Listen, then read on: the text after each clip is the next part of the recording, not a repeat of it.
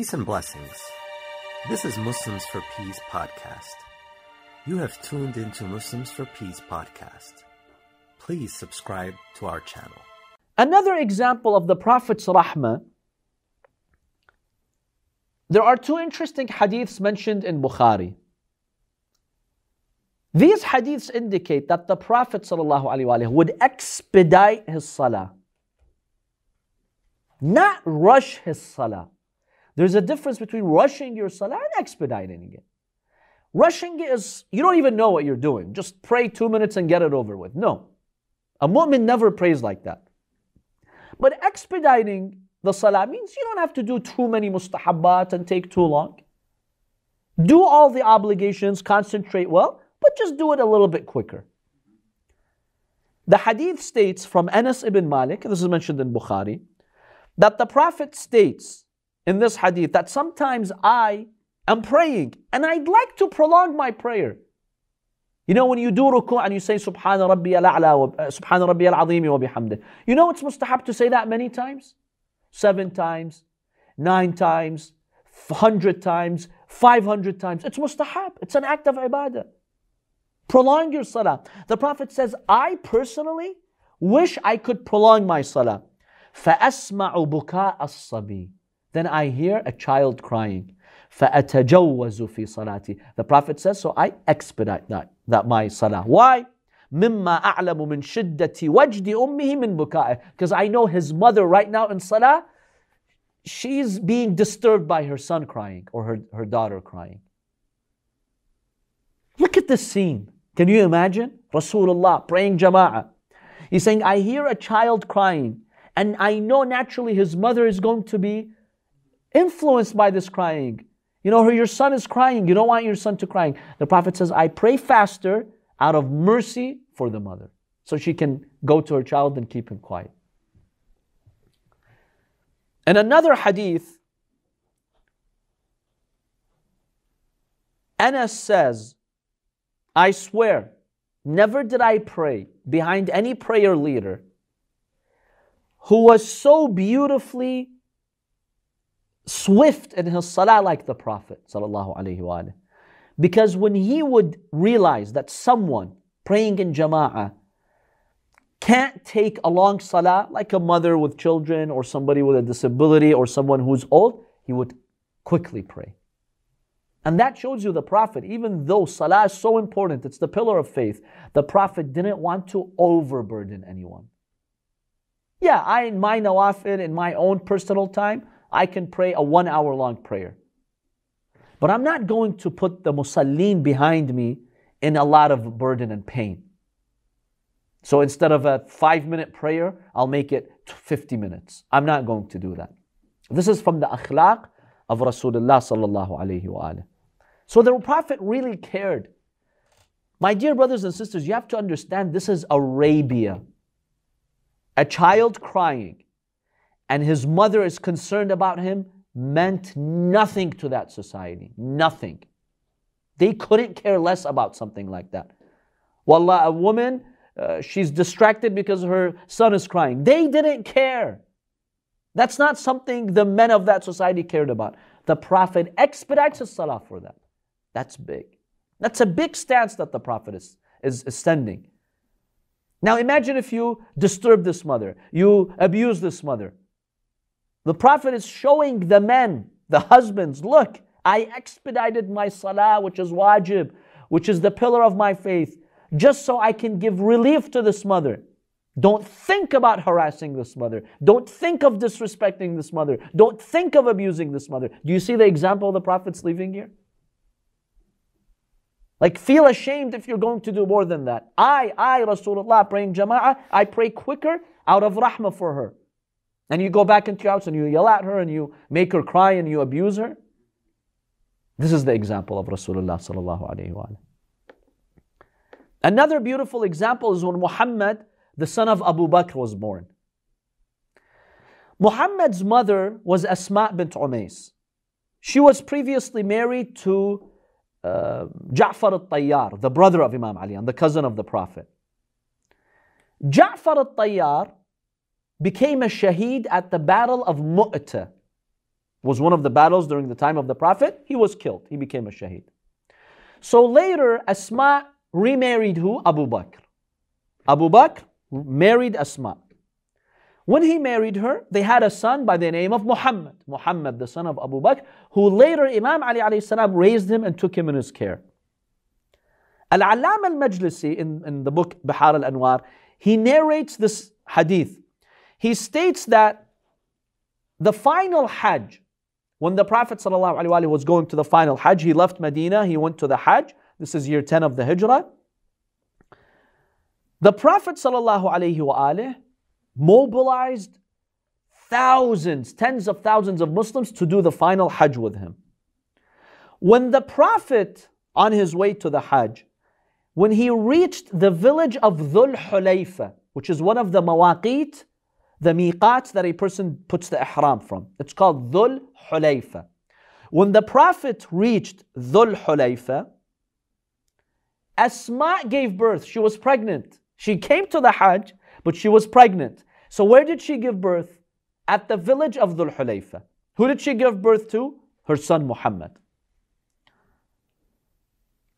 You know what the Prophet did that night? He didn't continue traveling. Normally, you get to Dhul Hulayfa, you put on the ihram, for instance, and then you go. You go towards Mecca. You just stop there shortly. The Prophet realized look, there's thousands of Muslims with me, but there's a woman who gave birth. She can't travel right now. She needs at least one night to rest. So the Prophet delayed the travel plans till the next day in honor of one woman who gave birth there in the caravan. Brothers and sisters, maybe today you get this, but this is 7th century Arabia. This is unheard of, unheard of. For a leader to, to delay thousands of travelers. Why? Because one lady gave birth. They did not care at that time. They didn't care about this. Who cares? The Prophet says, I care. She gave birth in honor of this lady who gave birth. I'm going to stop here. Let's camp, let's sleep, Tomorrow, when she's better, then we'll travel.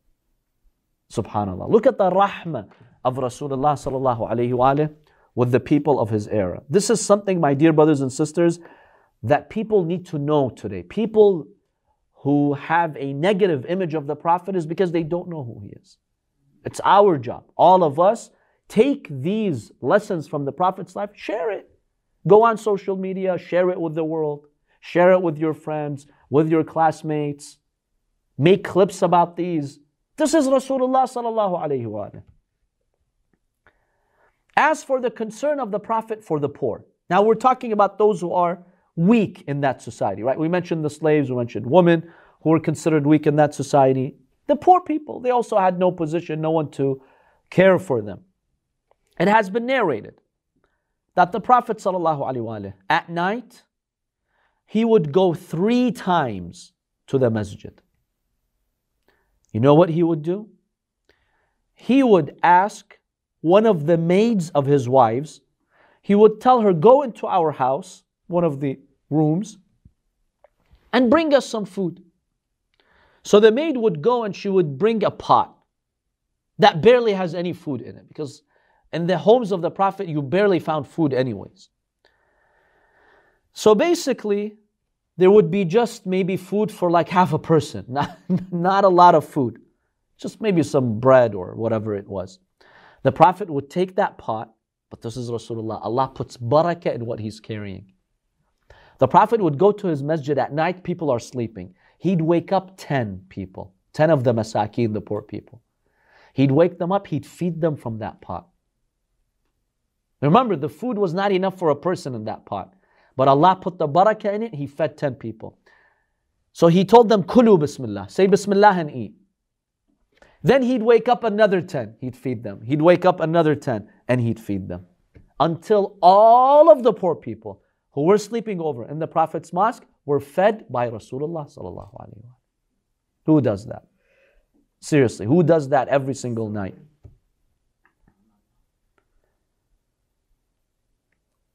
Now, this, uh, this other hadith is narrated by Abu Hurairah, you know, the companion of the Prophet. Abu Hurairah says, I swear by God in this hadith, I would struggle with hunger to the point of pain. I had to basically tie a rock to my stomach just to help me with the hunger.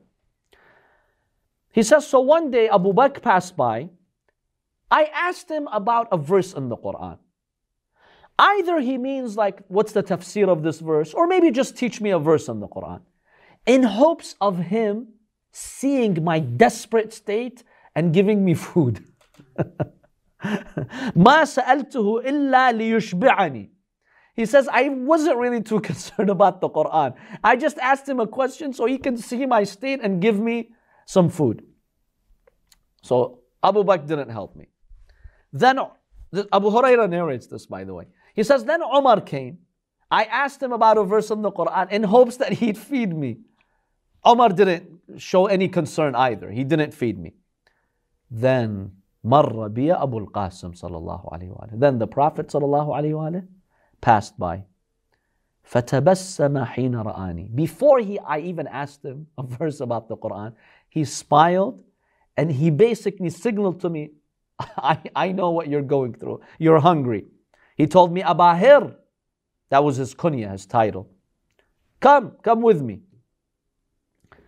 He says the Prophet went to one of those rooms and there was maybe a jug, a container with some milk in it, some milk. The Prophet ﷺ was told that this milk has been given as a hadiyah to you, as a gift. The Prophet told Abu Huraira, take this milk.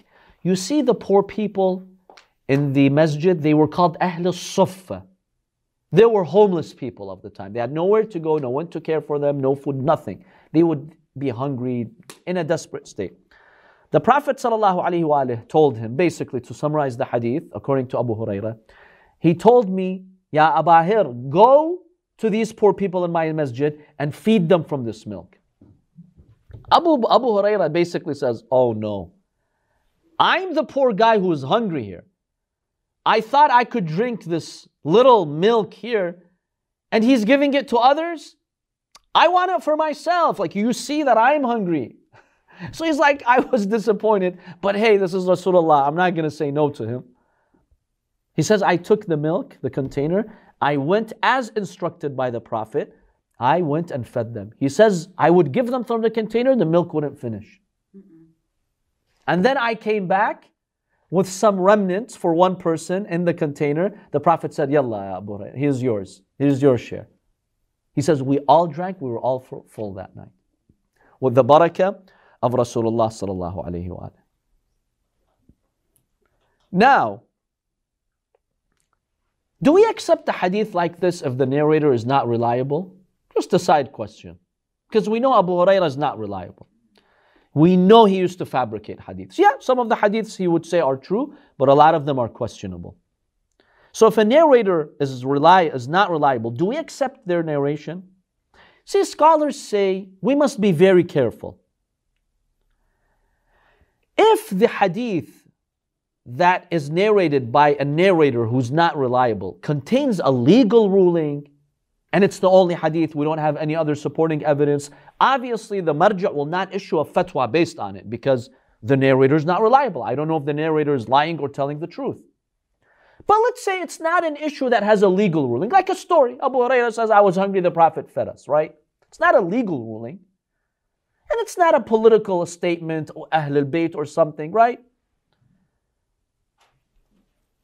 Scholars say maybe we can accept it, but still with some caution. Maybe, maybe the narrator is giving the impression that he's special so that you accept his other hadith. Oh wow, Abu Hurairah, he witnessed this miracle of the Prophet. Maybe let me accept his other hadith. So you have to be very careful. But if the content itself is valid, and it's confirmed by other reports, we accept it. So this hadith by Abu Huraira, even though Abu Huraira is not reliable himself, but number one, we could say there are other hadiths that confirm the content of this hadith. The Prophet cared for the poor. And Abu Huraira is saying the Prophet cared about the poor. So we know that's valid. The Prophet sends them food or milk. We know from other reports the Prophet would do that. There would be barakah in the food that the Prophet sends. It would be very little food, but it would be enough for everyone. See, that's also confirmed. So even though this hadith is narrated by Abu Huraira, we can accept the content because it's confirmed by other reports.